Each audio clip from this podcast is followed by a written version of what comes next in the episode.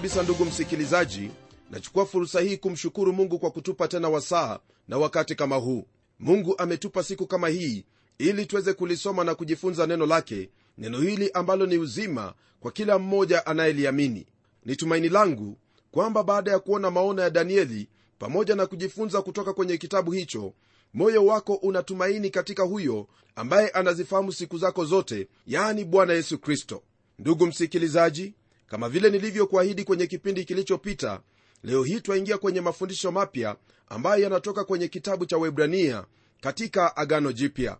Kwa sababu hiyo ndugu msikilizaji ni vyema kabla ya kuingia kwenye mafundisho haya tupate kwanza msingi utakaotuwezesha kukielewa kitabu hiki vyema pamoja na kuyajua hayo ambayo mungu amekusudia tuyafahamu na kujifunza nitakupa utangulizi wa kitabu hiki na baadaye najua kwamba tutakuwa tayari kuendelea katika mafundisho ambayo mungu amekusudia tujifunze kutoka kwenye hiki kitabu. Waraka huu kwa waibrania ni wenye umuhimu sana kama vile kile kitabu au waraka ambao paulo aliuandika kwa warumi ambacho kipo kwenye daraja yake ya kipekee kwenye biblia. Waraka huu kwa waibrania ni waraka wa ajabu sana hata inakuwa kazi ngumu kuwa na utangulizi ambao naweza kusema kwamba unafaa kwa kila njia. Hii ni kwa kuwa kuna wengi ambao wametangulia kufanya utangulizi wa kitabu hiki kwa njia nzuri. Ila ninauhakika kwamba utangulizi huu ambao nakupa utakufaa wewe kwa kadiri ya jinsi roho wake mungu atakavyoniongoza na jinsi ambavyo utakavyopokea maana hiki ambacho twakitenda yani kujifunza neno lake bwana ni katika mapenzi yake mungu pamoja na makusudi yake kitabu hiki msikilizaji kama nilivyosema hapo awali ni kitabu ambacho kina uthamani wake hasa kwa kuwa kinanena sana kuhusu kristo kuliko kitabu kinginecho chochote kile katika agano jipya. Jambo hili hasa laonekana katika hali hiyo ya yesu kuja hapa ulimwenguni na kufa kwa ajili yetu. Hii ni kwa kuwa ndugu msikilizaji katika hali ya hatari daima mwanadamu amemhitaji yule atakayemwokoa na hivyo ndivyo ambavyo kristo alivyo kwetu katika mafundisho haya ambayo yanatoka kwenye kitabu hiki. Hapa tutamwona yesu kristo akiyatoa maisha yake kwa ajili ya rafiki zake. Ndugu msikilizaji unapotazama maisha ya mwanadamu utafahamu na kujua kwamba kutoka kwa adamu hadi kwa musa kuna miaka 25 na kutoka kwa musa hadi kwa nabii malaki kuna miaka 1100 hawa walikuwa ni manabii ambao walinena habari zake mungu kwa wanadamu licha ya hiyo mwisho wa miaka 36 ufunuo wao kumuhusu mungu ulikuwa si kamili. Kisha baada ya miaka 400 ambayo hasa ni wakati huo uliopo kati ya agano la kale na agano jipya utimilifu wa wakati ulipotimia mungu alimtuma mwana wake aliyechapa yake mwenyewe ili anene na wanadamu kumuhusu. Kwa hivyo ufunuo wa mwana wa mungu kumuhusu mungu ni ufunuo ulio mkamilifu ufunuo ambao hakuna yeyote angeliweza kumfunua mungu kama vile huyu mwana alivyomfunua mungu. Ndugu msikilizaji mambo kama haya ndiyo ambayo tutajifunza katika kitabu hiki cha webrania napenda kuendelea kwa kusema kwamba kitabu hiki ndugu msikilizaji ni kitabu ambacho ni chenye umuhimu sana katika hivyo vitabu vilivyomo katika agano jipya. Sababu na maana ni kwamba katika kitabu hiki twapata mafundisho ya kimsingi yanayohusu imani yetu ya kikristo pamoja na hiyo kitabu hiki kinacho hali ya uzuri ambayo yaweza kueleweka bila matatizo yoyote. Unapokisoma ni kama vile kupunga hewa ya mbinguni na kula nyama yenye nguvu ya kiroho. Na kutekeleza mafundisho yaliyomo kwenye kitabu hiki ni kukuwa kutoka katika hali ya kutokomaa na kuwa mkomavu katika imani yako katika kristo. Nam rafiki msikilizaji hilo ndilo ambalo twalipata katika kitabu hiki cha waibrania lingine ambalo lipo kwenye kitabu hiki ambalo halipatikani katika vile vitabu vingine katika agano jipya ni kwamba kitabu hiki hasa chajishughulisha na kumfunua huyu kristo katika wadhifa wake kama kuhani mkuu pamoja na utukufu wake mkuu kama mwana wa mungu na mwana wa adamu. Ni kwenye kitabu hiki ndipo twapata ufahamu kwamba kristo ndiye huo mzabibu na israeli ndiyo ule mtini. Kwa muda mrefu ndugu yangu kanisa la magharibi lilikataa waraka huu hasa lengo likiwa kwamba walitaka kanisa lichukue mahali pa israeli. Wao walidai na kukiri kwamba ahadi ambazo mungu aliwapa waisraeli ni zao na kwa kufanya hivyo walikuwa wanakataa kusudi la mungu kwa taifa hilo la israeli. Ndugu msikilizaji mawazo hayo ambayo watu hao walikuwa nayo lilifanya hao wa kanisa hilo kwanza kuwatesa wayahudi na kuwachukia. Kwa hivyo ni tumaini langu kwamba tutakapoendelea katika mafundisho yanayotoka kwenye kitabu hiki utaelewa kwamba wazo lolote ambalo lasema kwamba mungu hana haja tena na israeli ni wazo la kuhuzunisha na isitoshe ni wazo ambalo latoka kwa shetani. Aidha rafiki yangu pamoja na jambo hilo ni vyema kwetu kuelewa kwamba myahudi huwa ni myahudi hata anapomwamini kristo. Hii ni kwa kuwa wakati mtu anapofanyika mwana katika ufalme wa mungu huyo haachi kuwa wa kabila lake au taifa lake. Ila kinachotendeka ni kwamba anabatizwa au anakubalika katika mwili mwingine unaoitwa kanisa. Leo hii mungu anawaita watu wa kiyahudi pamoja na watu wasio wa kiyahudi watu ambao wataitwa kwa jina lake. Nam wakati huo wa kuwaita watu hawa utakapokwisha mungu atawaondoa hao walio wake toka hapa ulimwenguni. Kwa hivyo ndugu msikilizaji mambo yanayokuhusu wewe hasa ni kwamba ufahamu kuwa kuna wakati ambapo mwito huu wa uokovu utakoma yaani mungu atakuwa amemaliza kuwaita watu kutoka katika mataifa hayo mawili. Ni vyema uwe miongoni mwa hao ambao mungu amewaita. Na hebu nikukumbushe kwamba maana ya kanisa hasa ina maana ya wale ambao wameitwa toka ulimwenguni. Ni kweli kwamba twaishi katika ulimwengu lakini sisi si wa ulimwengu. Maana hivyo ndivyo ambavyo neno lake latufundisha na kisha baada ya kufunga ukurasa huo ataanza kushughulikia matakwa na makusudi yake sana kuhusu taifa hilo la israeli. Naam kusudi lake ni kwamba atatimiliza hayo yote ambayo alimwahidi baba yao ibrahimu pamoja na yale aliyoyanena kwa vinywa vya manabii wake. Ahadi hizi ndizo ambazo neno lake bwana latuambia kwamba kupitia ibrahimu ulimwengu wote utabarikiwa. Na je ndugu msikilizaji wafahamu baraka kubwa ambayo kwa hakika tumeipokea kupitia kwa ibrahimu? Baraka kubwa ambayo tumeipokea ni hii kwamba kristo alizaliwa kupitia ibrahimu kristo ambaye ni mwokozi wetu. Kwa hivyo jambo hili ni jambo ambalo la kufanya wewe pamoja nami kuwa twawawiwa hawa wayahudi na ni jambo la busara kuendelea kuwaombea kwamba mungu kwa wakati wake atatimiliza hilo ambalo aliwaahidi. Ndugu msikilizaji hakuna haja hata kidogo ya kuwachukia wayahudi wala hatuna msingi wowote wa kuwachukia wayahudi. Maana unapomchukia myahudi kile ambacho unasema ni kwamba wewe unamchukia huyo mungu ambaye alimtenga na kumfanya awe baraka katika ulimwengu. Usisahau kwamba ijapokuwa yaweza kuonekana kuwa mungu amewaacha kwa sababu ya hali ambayo wanayo sasa haina maana kwamba mungu amewaacha. La hasha! Mambo ya mungu na waisraeli ni mambo ambayo hatuwezi tukarefusha midomo yetu na kunena maneno tusiyoyafahamu kuyahusu. Lililopo hasa kwako wewe ndugu msikilizaji ni kufahamu kwamba ni wapendwa wake baba na itakuwa tu vema iwapo wewe utawabariki na kuwaombea. Maana mwisho wa haya yote yale ambayo mungu aliwaahidi ni lazima yatatimia. Kwa hivyo ndugu msikilizaji ni vyema kuzingatia jambo hilo na kutembea kwa uangalifu kuhusu mambo haya. Jambo lingine ambalo ni muhimu kwako kufahamu ni kwamba hakuna kabila lolote au watu wa taifa lolote lile ambao wameumbwa zaidi ya watu wengine. La hasha iwe ni watu kutoka afrika iwe ni watu kutoka bara la ulaya au lile bara la hindi hakuna hata mmoja ambaye ameumbwa zaidi ya mwenzake. Kwa hivyo ndugu yangu ni vyema kuwapenda wanadamu wenzako na kuwahesabu kwamba wao ni ndugu zako maana sote ni wana wa adamu. Ndugu msikilizaji jambo hilo pia latuletea wazo hili kwamba mtu yoyote awe si wa kabila lako au wa kabila lako huyo ni mtu na ni lazima atunzwe jinsi ambavyo wewe pia ungelipenda kutunzwa. Msikilizaji ingelikuwaje iwapo ungelienda mahali fulani nawe ni wa kabila tofauti na ukadhulumiwa kule?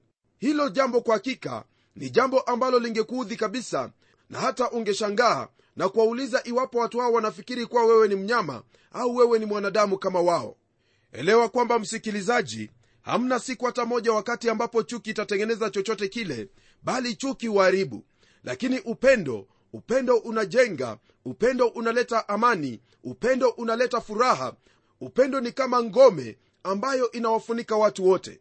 Kwa sababu hiyo ni vyema moyo wako ujawe upendo kwa watu wa kabila lako kwa watu wasio wa kabila lako kwa watu wasio wa taifa lako na hata kwa watu ambao aidha ni wa kabila lako au wa taifa lako. Unapofanya hivyo basi kile ambacho kitafanyika ni kwamba utaishi maisha ya amani maisha ambayo yatakuwa ni ya kumbariki mungu.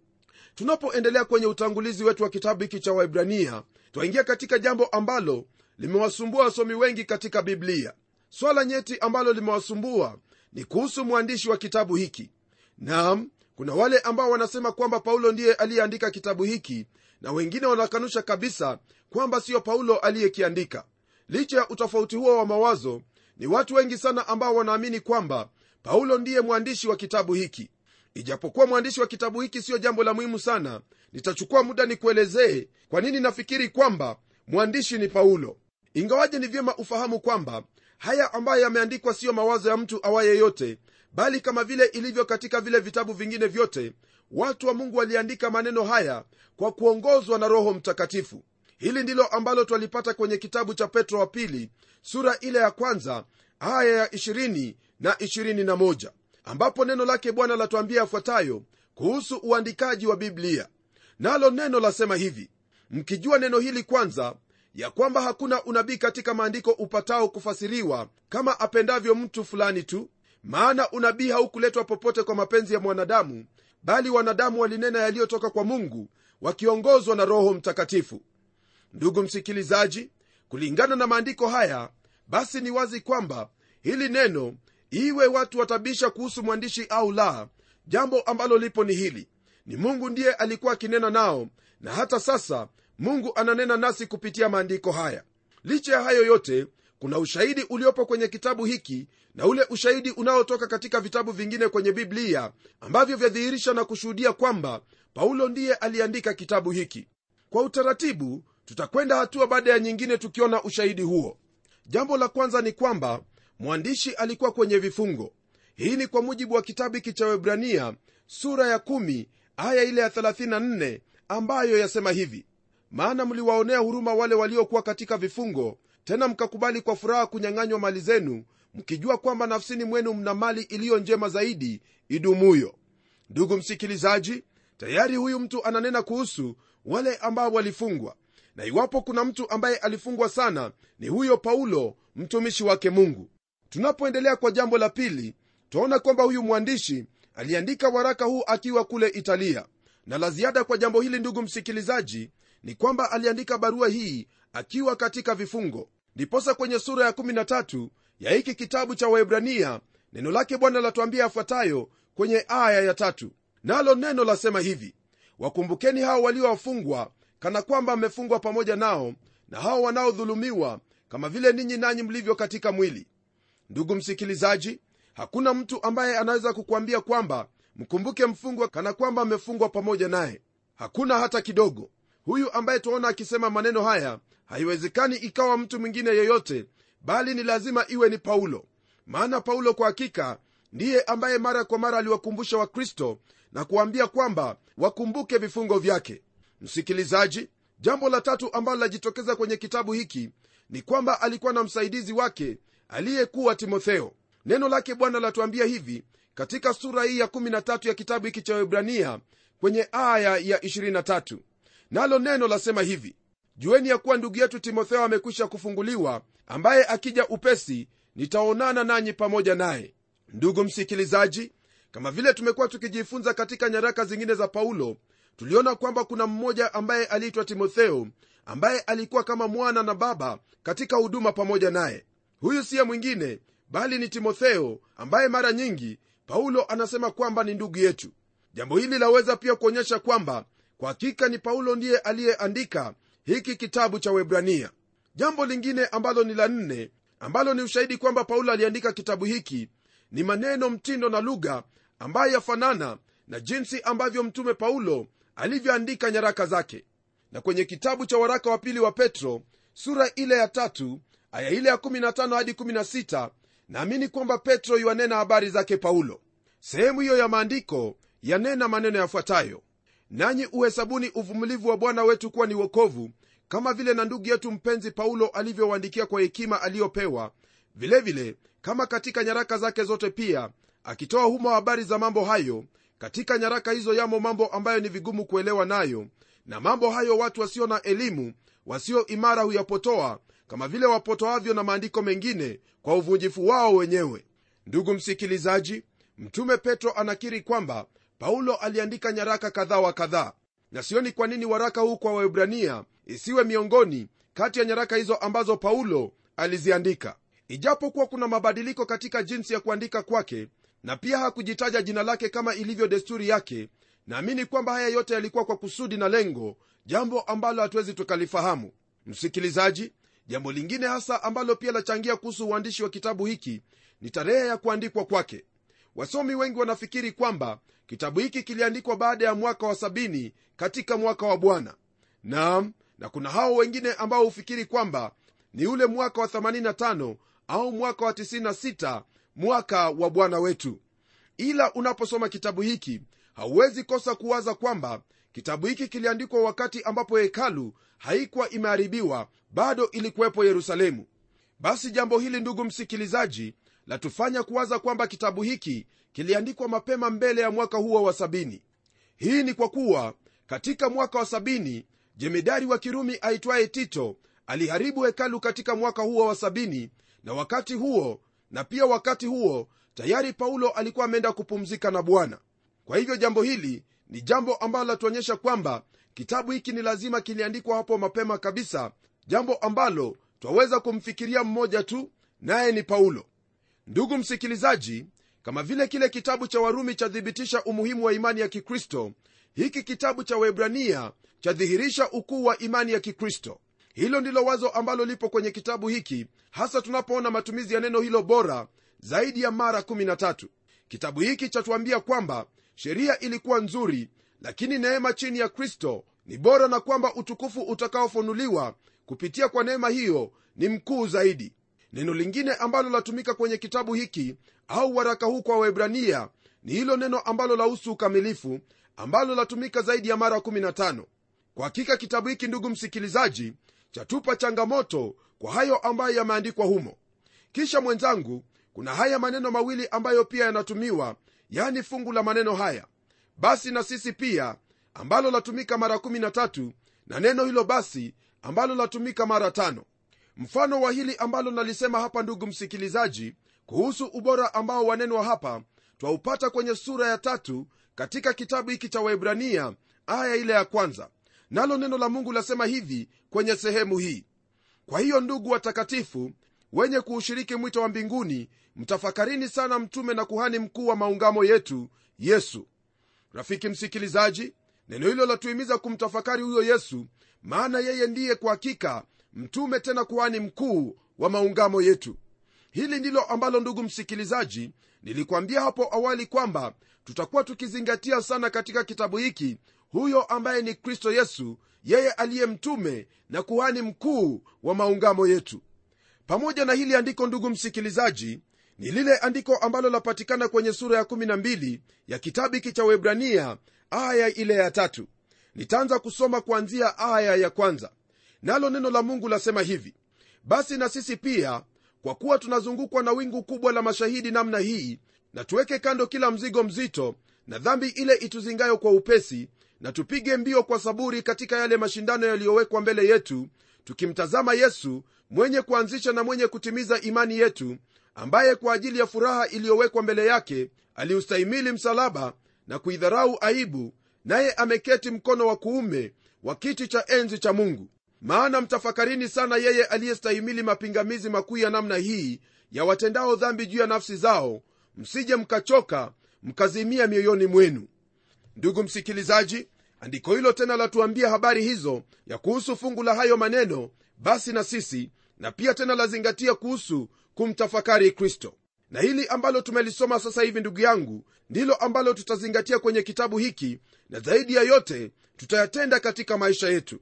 Nina ujasiri huu kwamba msikilizaji sasa u tayari kabisa kuweza kuingia katika mafundisho kutoka kwenye hiki kitabu cha webrania lililopo ni kwamba endelea katika maombi anza kukisoma kile kitabu ili tutakapoingia kwenye sura ile ya kwanza utapata kunufaika zaidi utakuwa tayari na mawazo ambayo yametayarishwa na roho mtakatifu kupokea neno lake mungu.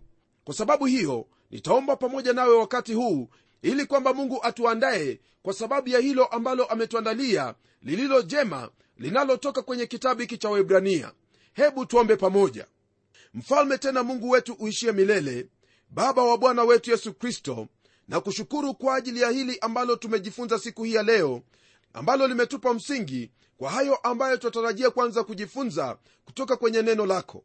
Bwana tazama kitabu hiki cha webrania ni kitabu ambacho kina utajiri mwingi wa kikristo utajiri utakaotusimika katika imani utajiri ambao utatufanya kunawiri katika imani yetu na zaidi ya yote kuendelea kukutafakari wewe uliye mtume na kuhani mkuu wa maungamo yetu.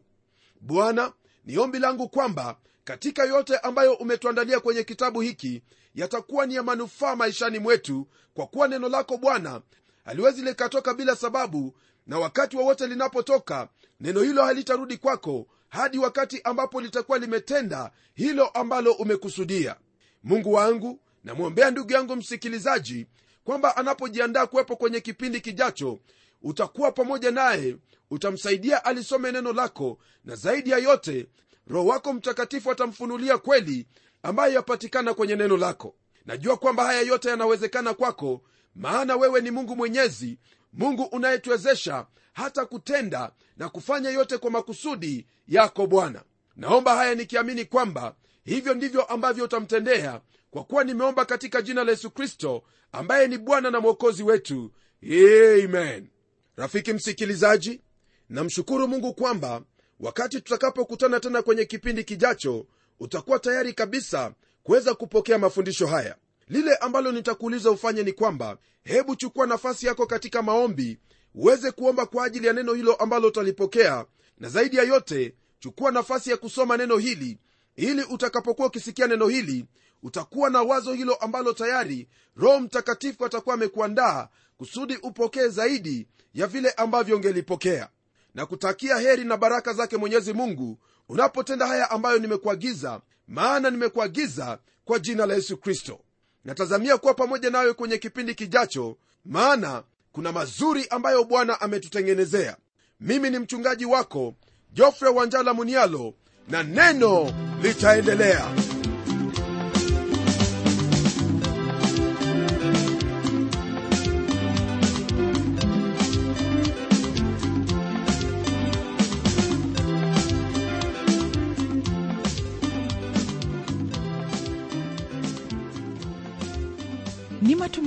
ya kwamba umebarikiwa na hilo neno la bwana na uko tayari kutuuliza maswali yako. Hebu tuandikie ukitumia anwani ifuatayo.